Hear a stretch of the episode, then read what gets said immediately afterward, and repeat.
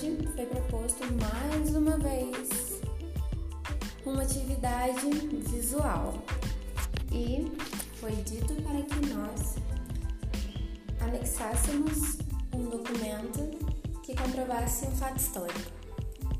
Eu resolvi anexar o documento da Lei Áurea, assinada pela Princesa Isabel em 1888, que colocou o fim, entre aspas, na minha humilde opinião, da escravatura no Brasil.